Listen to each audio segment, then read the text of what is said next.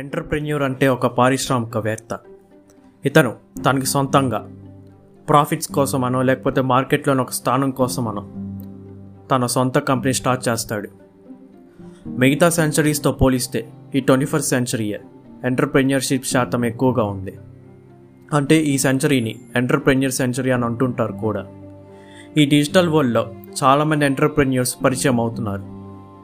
కానీ ఈ జనరేషన్లో ఈ twenty first సెంచరీలో most of the startups and entrepreneur businesses దాదాపు దివాలా తీస్తున్నాయి కొలాప్స్ అవుతున్నాయి కూడా. కొన్ని సక్సెస్ అవుతున్నాయి అనుకోండి అది వేరే విషయం. అసలు ఎందుకు ఇలా ఫెయిల్ అవుతున్నాయి? బిజినెస్ అనేది మార్కెట్ కన్జ్యూమర్ కన్సంప్షన్ పైన ఆధారపడి ఉంటుంది. ఇది ఒప్పుకోవాల్సిన విషయమే ఇదే యూనివర్సల్ ఫ్యాక్ట్ కానీ నా ఉద్దేశంలో ఎంటర్ప్రెన్యూర్షిప్ అనేది అంత ఈజీ కాదు. ఈ జనరేషన్ మొత్తంలో ఒక క్వాలిటీ లేదు. అదే మిస్ అవుతుంది మనకి. పేషెన్స్ అసలు పేషెన్సే కావాలి ఈ ఎంటర్ప్రెన్యూర్షిప్లో దిగినప్పుడు? అదే లేదు మనకి.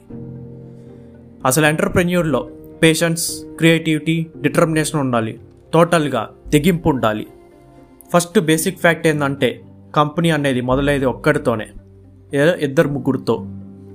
అతని పేషెన్స్కి క్రియేటివిటీ కమ్యూనికేషన్ స్కిల్స్ ఇవన్నీ ఉంటేనే ఆ కంపెనీలో అతను సక్సెస్ అవుతాడు. ఇవన్నీ కీ ఫ్యాక్టర్స్ కూడా. కొన్ని సందర్భాల్లో ఫెయిల్యూర్స్ అనేది వస్తూ ఉంటాయి. దివాల్ తీసే స్టేజ్ కూడా వస్తుంది. కానీ అన్నీ ఎదుర్కోవాలి. ఈ ఎంటర్ప్రెన్యూర్షిప్లో ఇప్పుడు కొంతమంది సొంత కంపెనీ పెట్టాలని అనుకుంటూ ఉంటారు. కానీ ఈ సొంత కంపెనీ ఐడియా అనేది ఒక బ్యాటిల్ లాంటిది. అంటే యుద్ధం లాంటిది.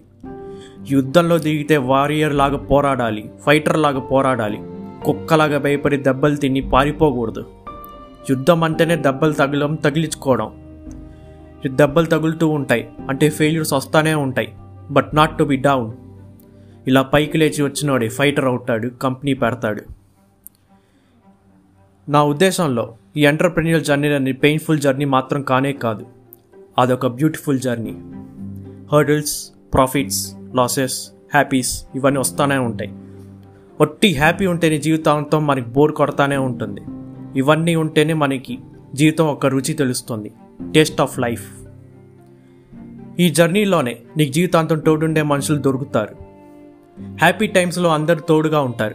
కానీ సాడ్ టైమ్స్లో తోడు ఉన్న ఉన్నవారే గొప్పోళ్ళు. నీకు మనుషులు స్నేహితులు.